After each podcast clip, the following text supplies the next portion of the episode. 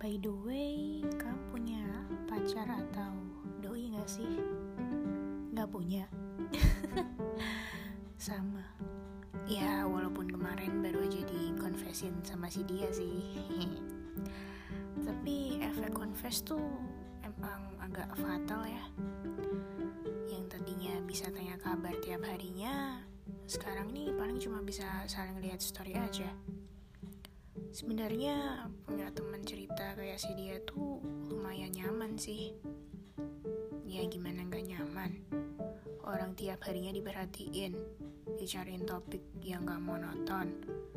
Dengar cerita dari dia juga merasa berguna aja gitu sebagai teman.